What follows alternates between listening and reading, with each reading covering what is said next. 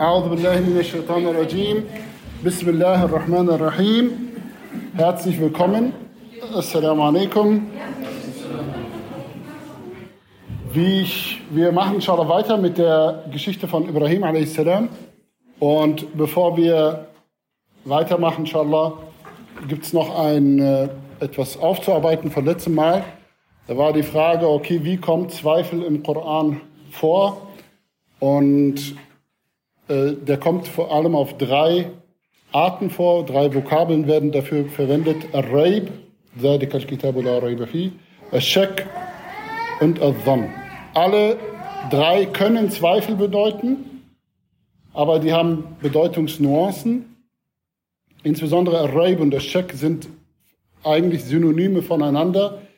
Aber bei Al-Raib geht es um Zweifel, die unbegründet sind. Zweifel, die einem einfach als Gedanken in den Kopf kommen oder die jemand schürt, wenn er nichts entgegenzusetzen hat.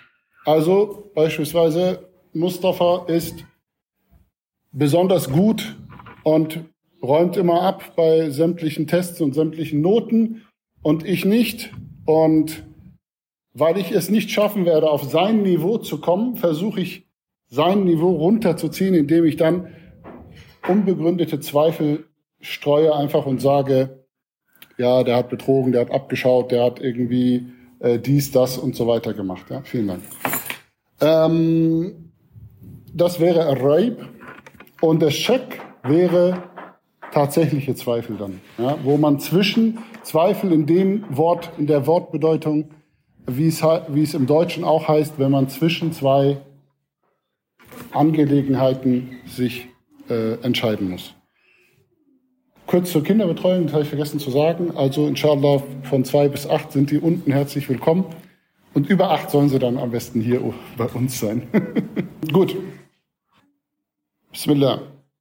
Und so verwendet es da auch der Koran, wenn er zum Beispiel auf Zweifel, auf, den, auf diese geringen Zweifel eingeht, dann sagt er, ذَلِكَ الْكِتَابُ لَا رَيْبَ فِيهِ also dieses Buch kein Zweifel daran, auch keine geringen Zweifel.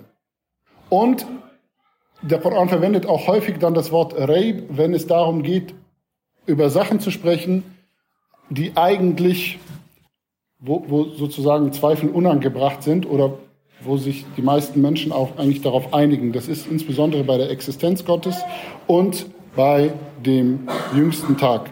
Ja? Da, da habe ich ein paar Ayat dafür gebracht, okay? Da wird häufig das Wort Reib verwendet, sozusagen an diesen Sachen gibt es eigentlich keinen Zweifel, auch nicht im Geringen.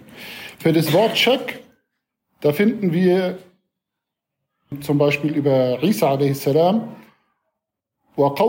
also und ihr Gesagtes, also was meint der Koran hier damit, er bezieht sich auf die auf das, was die Christen über Jesus sagen, beziehungsweise, Entschuldigung, was die Juden über Jesus sagen. Inna qatalna al-Masiha Isa ibn Maryam. Wahrlich, wir haben den Messias, Isa, Sohn von Maria, getötet, der Rasulullah, den Gesandten Gottes. Und jetzt, darauf kommentiert der Koran und sagt, وَمَا قَتَلُوهُ وَمَا صَلَبُوهُ وَلَكِنْ شُبِّهَ لَهُمْ und sie haben ihn weder getötet noch haben sie ihn gekreuzigt und es, wurde, es erschien ihnen so, nur so, وَإِنَّ الَّذِينَ اخْتَلَفُوا فِيهِ لَفِي شَكٍّ مِّنْهُ Und überhaupt und außerdem, sagt hier der Koran, diejenigen, die sich darum, darüber streiten, sind selber im Zweifel, ob das sich so stattgefunden hat. وَمَا لَهُمْ بِهِ مِنْ عِلْمٍ إِلَّا اتِّبَاعَ الظَّنِّ und sie haben darüber kein Wissen, außer dass sie Vermutungen folgen. Und das wäre das nächste. Al-Dhann wäre der nächste Dings. وَمَا قَتَلُوهُ يَقِينًا Und der Koran sagt hier nur, und sie haben ihn sicher nicht getötet. Und, und der Koran fordert auch an ganz vielen Stellen auf, wenn ihr wirklich im Zweifel seid, wenn ihr wirklich glaubt, dass das, was hier herabgesandt wurde, nicht von Allah sein könnte, ähm, wie heißt es hier? فَإِن كُنْتَ فِي شَكٍّ مِمَّا أَنزَلْنَا إِلَيْكَ فَاسْأَلْ Entschuldigung. Da, wo ist es? Also Shak wird auch verwendet, als habe ich jetzt hier nicht drin, äh, Shak wird auch verwendet, wenn gesagt wenn ihr wirklich in einem größeren Zweifel seid, dann versucht doch, dann versucht doch etwas Ähnliches hervorzubringen. Ja? Das wird aber auch für Rape verwendet. Genau. Und hier Adhan, Adhan ist nochmal, ist, kann man eher verwenden als eine Annahme, eine Vorstellung, eine Konstruktion, eine Hypothese, von der man nicht 100% überzeugt ist. Und das verwendet der Koran unterschiedlich. Mal verwendet er das im, im schlechten Sinn, ja, dass sozusagen das nur Vermutungen sind, Wunschvorstellungen sind, die die Menschen haben. Und mal verwendet er es aber auch für Muslime, dass ihre, ihr Glaube, ihre Hypothese, ihre Annahme von Allah eine gute ist und dass sich das auch bewahrheiten wird. Gut, das war jetzt nur noch mal zu dem ein, ein, ein etwas, was man noch ein Nachgang zum letzten Mal noch mal vielleicht, um es zusammenzufassen. Den Dhann am Ende ist alles, was man zwischen Menschen sagen kann. Also ich kann niemanden zwingen, ein bestimmtes Weltbild und ein, bestimmte, ein bestimmtes Modell der Welt zu glauben und kann es nicht verpflichtend machen. Das haben wir letztes Mal lang und breit diskutiert, weil alles, was selbst was uns die Logik sagt, was uns Verstand sagt, was uns wissenschaftliche Beweise sagen, haben nur eine begrenzte Beweiskraft. Und wenn jemand die grundlegenden, könnt ihr die Tür zumachen, wenn jemand die grundlegenden Annahmen dahinter leugnen will, dann ist das möglich, das zu tun. Und das gilt auch für den Glauben. Ja, wenn jemand grundsätzlich Sachen leugnen will, dann wird er das tun können. Es gibt nichts Verpflichtendes, was ich zwischen Menschen sagen kann, das musst du sozusagen annehmen und glauben. Es ist immer zwischen dir und Allah. Aber zwischen mir und Allah sollte ich, das ist sozusagen die Arbeit,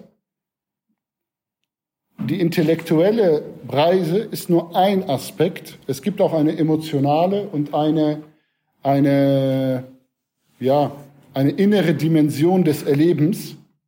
Und da sollte man zum Punkt kommen, dass man nicht mehr zweifelt, dass man keinen Schöck mehr hat, daran, dass es Gott gibt, dass es ein, eine Auferstehung gibt und so weiter und so fort.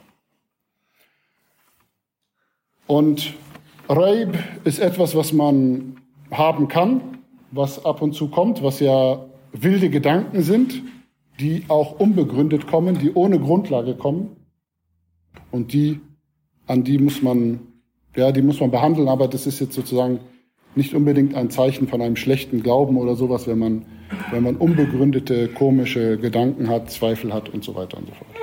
Okay.